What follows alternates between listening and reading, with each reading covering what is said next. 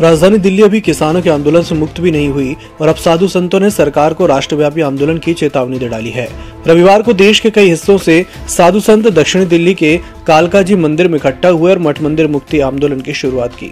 संतों ने कहा कि हम केंद्र और राज्य सरकारों को शांति से मनाएँगे, अगर नहीं माने तो शस्त्र भी उठाएँगे। मंच से कई अखाड़ों, आश्रमों और मठों के साधु संतों ने आक्रामक तेवर दिखाए। इस दौरान किसान आंदोलन का भी ज़िक्र हुआ।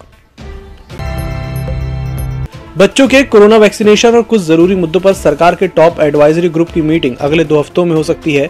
National technical advisory group of immunisation vaccine के बूस्टर डोज को लेकर भी एडवाइजरी जारी कर सकता है। उम्मीद जताई जा रही है कि गंभीर बीमारियों से जूझ रहे बच्चों के लिए जनवरी में कोरोना वैक्सीनेशन शुरू किया जा सकता है। एक्टर से नेता बने कमल हासन कोरोना वायरस से संक्रमित हो गए हैं। उन्होंने खुद ट्वीट करके इसकी जानकारी दी है। हासन ने लिखा, मेरी अमेरिकी यात्रा के दौरान मुझे हल्की खांसी हुई। अब ये पुष्टि हो गई है कि ये कोविड है। मैं क्वारंटीन हूँ। दिल्ली के मुख्यमंत्री अरविंद केजरीवाल ने सोमवार को पंजाब के मोगा में बड़ा ऐलान किया। केजरीवाल ने कहा कि अगर हम 2022 में पंजाब में सरकार बनाते हैं तो राज्य की हर उस महिला को, जिसकी उम्र 18 साल से अधिक है, एक हज़ार रूपए हर महीने देंगे। उन्होंने कहा कि अगर किसी परिवार में तीन महिला सदस्य हैं तो प्रत्येक को एक हज़ार रूपए मिलेंगे। ये दुनिया का सबसे बड़ा महिला सशक्तिकरण कार्यक्रम होगा।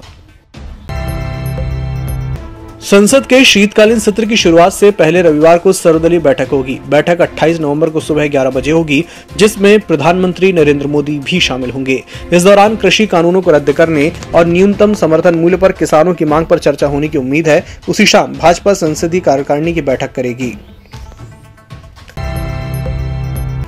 विवादित बयान देकर सुर्खियों में आए कॉमेडियन वीरदास का बयान सामने आया है। उन्होंने सोमवार को कहा कि मैंने 10 साल तक देश को हंसाया, मैं देश को लव लेटर लिखना जारी रखूँगा।